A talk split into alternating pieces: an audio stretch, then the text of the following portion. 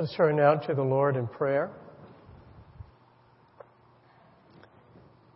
God, we do uh, give you thanks for the old rugged cross. That is where our glory is. And may we never look to anything else. May we never trust in anything else. May there be nothing else that we prize so much than that cross and the work that was accomplished upon that cross for us. For we once were children of wrath. We once were a people who were far away from you. We were once a people without hope. We now have that hope. We now have been brought near to you. We now have been made your sons and daughters because of the work that our Lord Jesus did upon that cross. And we give you, ever give you thanks and praise. We know as we, because we have read in the book of Revelation, and there even in heaven, and which will extend from eternity, that Jesus Christ will be exalted for that work that He did on the cross as the Lamb of God. So we thank you that we may even now, while on this earth and, and this small congregation here may join in with those praises, with those hymns, with the exaltation of Jesus Christ upon his throne. Our Father, we do have to confess before you that we are still come before you as those who have sinned. And though we have the hope of eternal life, we have the hope of glory, we have the confidence of forgiveness of sin, yet we nevertheless have often lived as though we have none of these things. And there are things upon this earth that we have valued more. Things upon this earth that we have placed greater trust in. And we confess this before you. We have placed before us other idols and we have you, we have broken other laws and other to, to keep those idols and to uh, to deal with our fears. And we have lied and we have cheated and we have committed adultery and murder and all those things we have done, whether outwardly or inwardly. And all the more we look to the cross of Jesus Christ and give you thanks for that cross. For once and for all, His work there was sufficient to cover over all of our sins, the past, the present, the future. And far from it causing us to then just to take sin lightly, all the more then we desire to live righteous lives so that we may glorify our Lord Jesus Christ. And may we continue to, to grow in sanctification. We pray for the work of your Spirit within us to sanctify us, and we pray for the work of your Spirit to go forth into this world, convicting hearts and bringing them to faith in Jesus Christ, sprinkling their hearts with the blood of Christ. We pray for the, the work of those who have gone throughout this world and praying for success in their ministry, that they may bear great fruit through their labors. We pray for those who throughout this country are ministering in the name of Christ. We think of the, the ministries and um, on college campuses and the, own, the ministry we uh, support. And, um, and we pray for those who minister with Reformed University Fellowship and pray for fruit from their labors. There are many who, when they go to college, that is when they either forsake the faith, or for many, that's when they come to faith. We pray that many would come to faith in Jesus Christ in those years. And we pray for those who, uh, who are as ministers, who as uh, college workers, uh, that you would so use them uh, to, to bring the gospel on the campuses throughout our land. Our Father, we pray for those who grieve think of the many hard things that take place in this world, we particularly lift up the families, friends, those who have lost loved ones in that plane crash over the French, uh, French Alps. We pray for your mercies upon those families. Our Father, these are times that we realize that as much as that we think that our own lives are in our control, we realize that we have no control. And all the more then may we rest in you, of knowing that we are in your hands, that you are the one who is in control of all things, that you count the very days of our lives because those lives are, every day is in your hands. And may we be trusting in you. Whatever we go through in this life, however hard it may be, whatever news may be facing us, whatever trials may be our way, may we trust in you. And now we pray that your Holy Spirit to be our teacher. Guide us as we open your word. Make that word come alive to us. Give us understanding. We pray these things in our Lord's name. Amen. Well, for our scripture, we're looking at Luke 19, verses 28 to 40. I welcome you to certainly open your Bibles to that. If you're using the church Bibles, you'll find it on page 743. Luke 19, you'll also see it as an insert, and on that insert, if you want to take notes, you can, you're welcome to do so. Luke 19, beginning with verse 28. Let us hear the word of God. And when he had said these things, he went on ahead, going up to Jerusalem. When he drew near to Bethphage and Bethany at the mount that is called Olivet, he sent two of the disciples, saying, Go into the village in front of you. Where on entering you will find a colt tied on which no one has ever yet sat. Untie it and bring it here. If anyone asks you, Why are you untying it? you shall say this The Lord has need of it. So those who were sent went away and found it just as he had told them. And as they were untying the colt, its owner said to them, Why are you untying the colt? And they said, The Lord has need of it. And they brought it to Jesus, and throwing their cloaks on the colt, they set Jesus on it. And as he rode along, they spread their cloaks on the road. As he was drawing near, already on the way down the Mount of Olives, the whole multitude of his disciples began to rejoice and praise God with a loud voice for all the mighty works that they had seen, saying, Blessed is the King who comes in the name of the Lord. Peace in heaven and glory in the highest. And some of the Pharisees in the crowd said to him, Teacher, rebuke your disciples. He answered, I tell you, these were silent, the very stones would cry out. And we're reading here in a text of Jesus' entry into Jerusalem. The first time that Jesus, that we know of, that he entered into Jerusalem, he was but probably 40 days old. His mother Mary had to go to the temple for purification rites, and so Mary and Joseph would have taken uh, Jesus.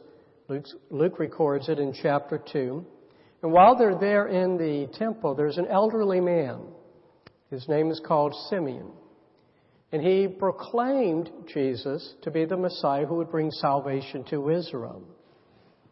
And then after saying this, this wonderful news, he, he turns to Mary and he says to her this sobering prophecy. Behold, this child is appointed for the fall and rising of many in Israel, and for a sign that is opposed. And a sword will pierce through your own soul also. So the thoughts from many hearts may be revealed. For that sword is about to be unsheathed, because the wicked thoughts of hearts are going to be revealed. Indeed, we'll see some of them even now, this day. More than once, Jesus has told his disciples he's got to enter Jerusalem.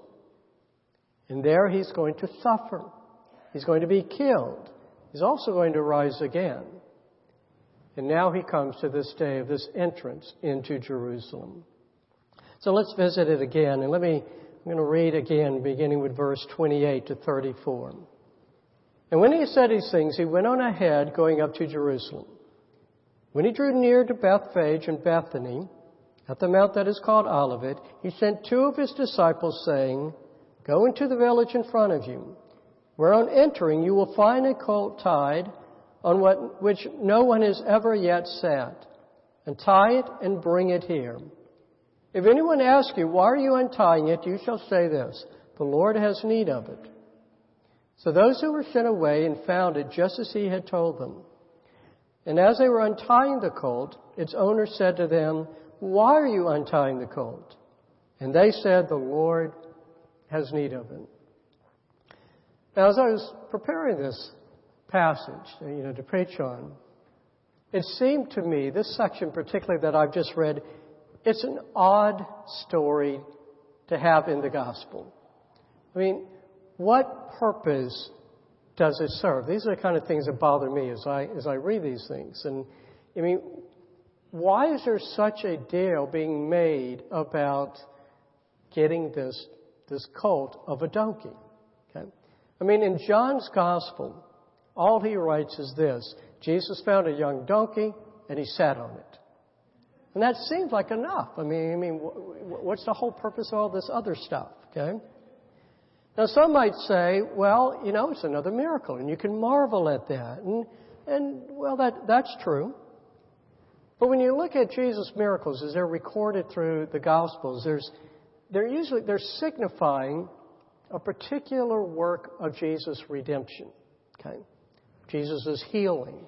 He cleanses people from, from leprosy and, and drives out demons, and that signifies here is the, here's the Son of God who's come and he's, he's bringing redemption. He's recovering the land and, and so on. Or, or they mark his authority and power, like when he, he calmed that storm. Okay. Here, only the disciples would have had known that anything kind of special had happened. And even for that matter, there may not even be anything special about this. Jesus could have made arrangements beforehand. Okay? This is the area where he had raised Lazarus not too long before. He had followers there. While he's there, he could even say, I'm going to be here in a week. I want you to have this donkey uh, ready for me. So we don't even know if it is a miracle.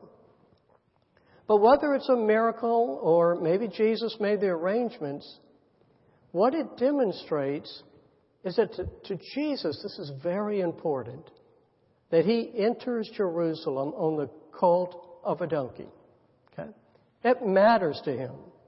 Now, if it was a miracle, well, both Jesus and God the Father, they had a hand in arrangements. They set this all up. If it's not a miracle, at the very least, Jesus himself took the effort to arrange it. It had to happen for him. Now, why? I mean, everywhere else, Jesus traveled on foot. Okay? He doesn't have much further to go. Why does he have to ride now? Why is it so important that he rides on this, on this little beast? Well, the reason, as he would explain later to his disciples after the resurrection, is that everything written about him in the, in the law and the prophets and the Psalms, they must be fulfilled. And what had to be fulfilled in this? Well, it's in Zechariah 9, verse 9. Let me read it to you. Rejoice greatly, O daughter of Zion. Shout aloud, O daughter of Jerusalem. Behold, your king is coming to you. Righteous and having salvation is he. Humble and mounted on a donkey, on a colt, the foal of a donkey. The Messiah King must enter into Jerusalem on a donkey colt amidst rejoicing. And Jesus made sure that it happened. Even down to the smallest detail. You know, Jesus noted that the colt would be one that had never been ridden upon. Now, what does that indicate? Well, you're not going to be able to go to a prophet and, and read about that it was on a colt that had never been ridden on. But when you turn to the law, you'll read about sacrifices when they would have a, a heifer, a cow would be sacrificed. What was specified is that, that cow could never have had a yoke on it. It could never have been put to work for it to be set apart for a sacrifice. Okay? This colt is being set apart not as a sacrifice, but for a holy task of bearing the great sacrifice uh, that will be on that cross. So now comes the entry itself. Jesus has made these arrangements. He's coming now on this donkey. And so in verse 35 it says, They brought it to Jesus, and throwing their cloaks on the colt, they set Jesus on it. And as he rode along, they spread their cloaks on the road. As he was drawing near, already on the way down the Mount of Olives, the whole multitude of his disciples began to rejoice and praised God with a loud voice for all the mighty works that they had seen, saying, Blessed is the King who comes in the name of the Lord, peace in heaven and glory in the highest. Now what's happening here? Evidently, the disciples got it. Okay? They understood what was Jesus' intent. And they may have been thinking of Zechariah as well. Because that passage was commonly understood to be applying to the Messiah. And they're, so they're treating him now as the king. They're throwing their cloaks on the colt. They're spreading that on the road. We know from other uh, gospels the palm leaves were used as well, and that the crowd also entered into this festivity. Now, it's only in Luke. Luke uses this phrase, this whole multitude of his disciples. And he's not necessarily saying here that that whole crowd, they were disciples of Jesus. But what, but he, but what he reminds us is this. When we think of disciples, we think of those 12 disciples. But there were more. Remember the time that Jesus sent out his disciples uh, to go out on these short term mission trips? He sent 72 of them out. Okay? We know also that there were women who went along with them as well following Jesus. So there may have been upwards to even a hundred of disciples who were there. Now, there's excitement at the coming of Jesus. Okay, we, we got all this festivity. It's not just about Jesus. There is already a great atmosphere of just joyous celebration. I mentioned this, I think, what was it, last week. When they would have gotten to Jericho, there would have been by that time thousands of pilgrims heading up into Jerusalem, going there for the Passover. In this location now, from the Mount Olivet to the gate, this is where they're mostly packed and the great joy because as they come over the Mount Olivet, there they're beholding Jerusalem, beholding the gates. And now is the time where they're going to be filled with the greatest of joy. And they've also, by the way, they've been, they've been singing. As they've been coming up the mountain, they've been singing the Psalms of Ascents in, uh, from the Psalter. And once they get over that, they've been singing and perhaps what they're singing now is Psalm 118. And one line that is in Psalm 118, which we read in the responsive reading, is this Blessed is he who comes in the name of the Lord. So you see how it all just kind of fits together. There's already festivity. People are already singing and, and shouting and rejoicing. They're already welcoming pilgrims and then comes Jesus in the midst of these pilgrims and during the celebration. Now, it helps explain a couple of things for us. One is how it is that all of the crowd has suddenly started to enter in this with the, the disciples. Okay? Now we, and it also explains that how they could all be celebrating a king and the Roman authorities don't seem to be too concerned about it. Let's talk first of all about the crowd. Again, you have the disciples, maybe about a hundred of them. They think their hopes are finally coming true. The victorious welcome of Jesus as King. He's, he's about to establish his throne. All of their hopes about this kingdom, it's about to happen. Okay? And they're remembering, Luke tells us, they're remembering all the mighty works that Jesus has done before them. And, and now that mightiest work of all is about to take place. And he's going to have victory over his foes. He's going to be set up on a throne in Jerusalem. And they're ready for it. And they are praising Jesus as their king. And then you got the crowd. They're already caught up in excitement anyhow. They're joining in on this. And many of them have witnessed his great works. In fact, we're told many of them had witnessed that raising or heard the story about the raising of Lazarus. And they believe that he's a prophet sent from God. And some of them are thinking, well, maybe this is the Messiah. And some of them maybe are saying king. Maybe some of them are just saying blessed is he. Some of them are calling out son of David. They all are shouting out in some way, blessed is he who comes in the name of the Lord. They're doing that already for the pilgrims who are coming in. And then because, so that explains all of this excitement and the crowd just, just entering into this. And then it explains why the Romans don't get too worked up over this. Okay? When I say thousands, I mean tens of thousands of people are there. People are rejoicing. People are singing these psalms. Even though it's a crowd right there for Jesus, it's a crowd in the midst of even a much larger crowd.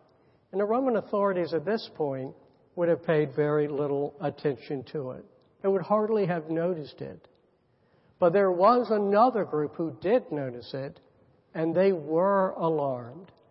And they were the Pharisees. In verse 39, and some of the Pharisees in the crowd said to him, Teacher, rebuke your disciples.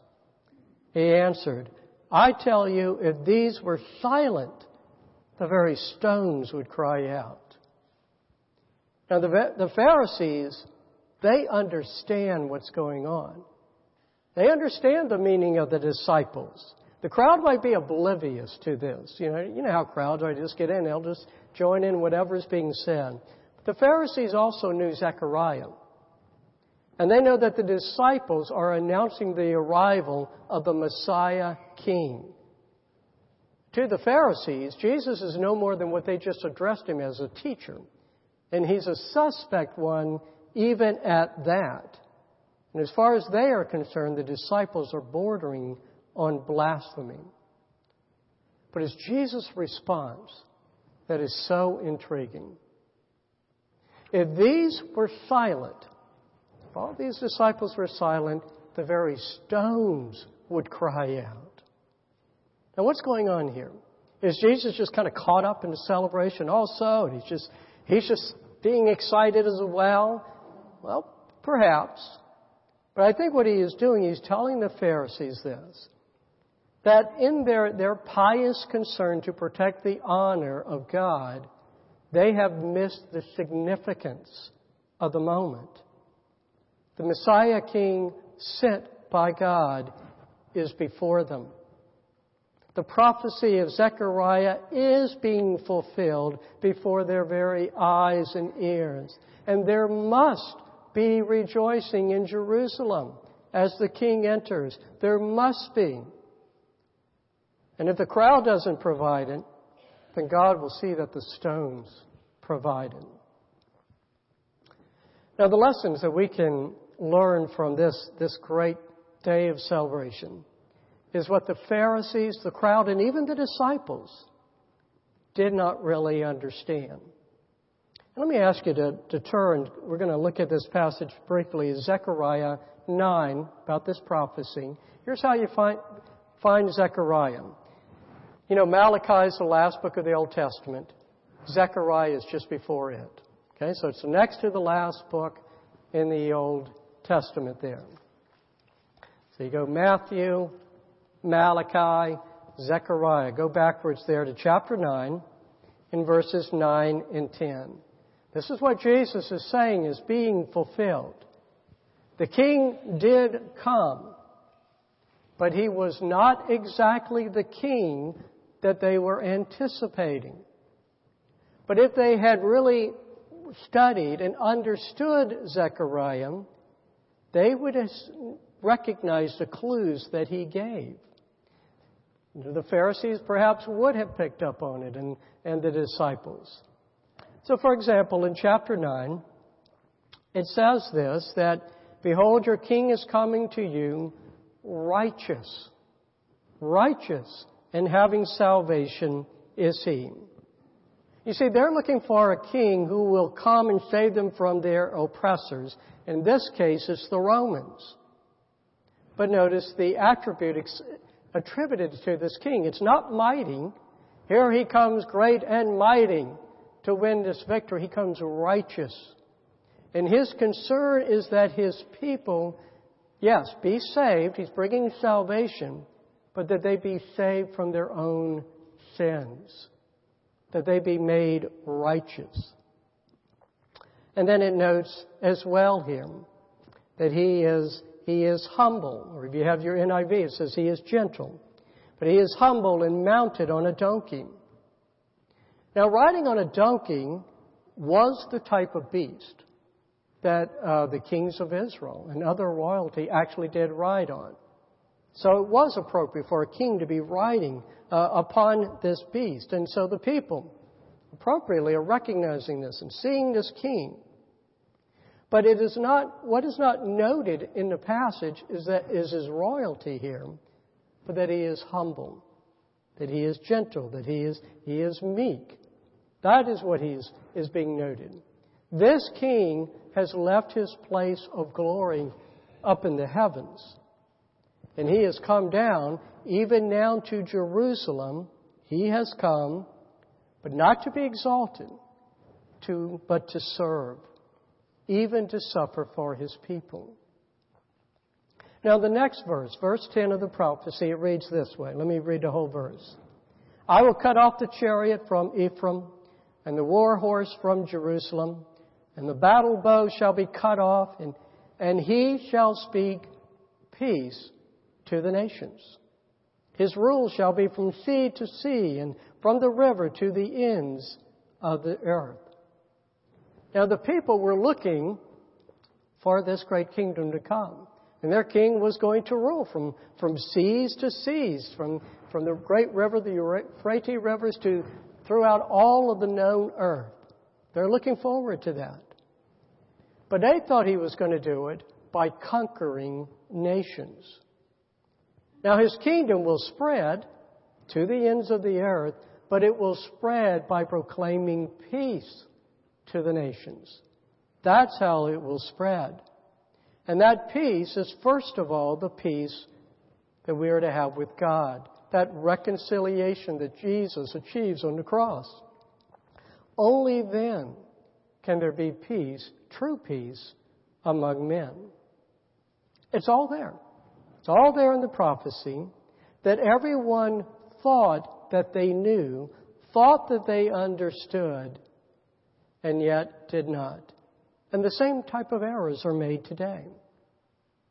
So, for example, this is in this passage. There is a confusing of the kingdom of God with the kingdom of a nation. In this case, it is the freeing of the nation of Israel, making Israel an empire. Well, we can easily do that today. We can confuse the interests of God's kingdom with those of our own nation. And so, for example, the interests of our nation have to do with personal liberties, prosperity, and so on, and equal rights. All those things may be good, but they're not necessarily the same as those of the God's kingdom. God's kingdom priority is the spread of the gospel. It is turning unbelievers into the disciples of Christ. That's what Jesus came to do. That is the purpose of the Church of Christ. And then there also can be confusion between God's kingdom and the earthly church, as I note here. We're, we're concerned, churches are concerned. We're all concerned. We want to, we want to grow. We want to gain members. We want to meet our budgets. We want to uh, take care of our facilities and, and so on. They may all be well and good, and they might serve God's kingdom. But it's not necessarily the priorities of God's plan for any particular church. God has one plan. That is the spread of the gospel throughout all of the world and for his people to grow in sanctification, that is, in, in righteousness. And so to understand Jesus, We have to keep our minds, we have to keep our hearts focused on the kingdom of God and what the kingdom of God exists to do. Now, another mistake is this. It's a very common one, is to focus on one aspect of Jesus to the neglect of the other. Again, in this case, here comes Jesus and all of his power. He's going to be a powerful deliverer from oppression. Well, yes, Jesus is a powerful deliverer. But his intent then, and it still remains this, that we be freed from the oppression of our own sin. The liberty that he wins is a, liber- is a liberty from the slavery of sin. He has not come to make us wealthy and prosperity and physical things. He has come to save us from our sins, to make us grow in righteousness. And when we get a right understanding of His intent, that is when we can understand who He is and calibrate our desires with His so that our desires are the same as His desires. And then there's the other mistake that can be made. And that's misunderstanding the peace that Jesus brings. And again, the crowd expected peace. It was a peace that was going to come from being freed from Roman control. Uh, the peace that they would have from being freed from the oppression of others. But the peace that Jesus came to bring was not primarily peace from earthly troubles, but peace with God. That's the peace that matters. That's the peace that determines our eternal destiny.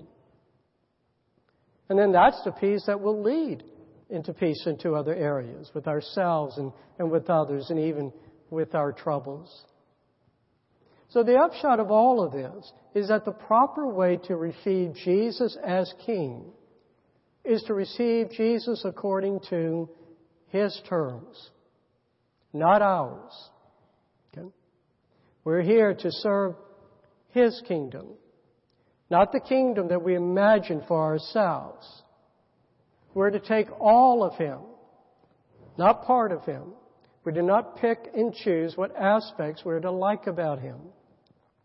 We do not determine what we're going to accept and not accept. You know, like you, you hear this. Well, I accept the Jesus of love, but not the Jesus of, of righteousness.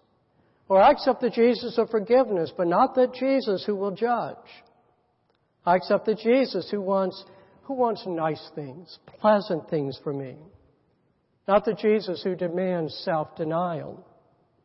I, I want the Jesus of acceptance. You know, he just accepts me for, for who I am and doesn't need me to change anything, but not the Jesus who dared to speak of hell. Okay? We're not to, to confuse true peace. Remember again what it is. True peace is reconciliation with God, whom we have offended. And that peace is the adoption as sons and daughters of God. That peace is the assurance of our inheritance in glory. That's our peace. We'll have a measure of peace in this world, especially as we rest in this real peace of Christ. Even so, there will be troubles. Christ did not come to resolve all the troubles of this world, but to provide peace in the midst of those troubles. And so we should learn today from, from this prophecy, from what Jesus wanted. We are to receive our King on this Palm Sunday, but we're to receive the true King and his true kingdom. Let's pray.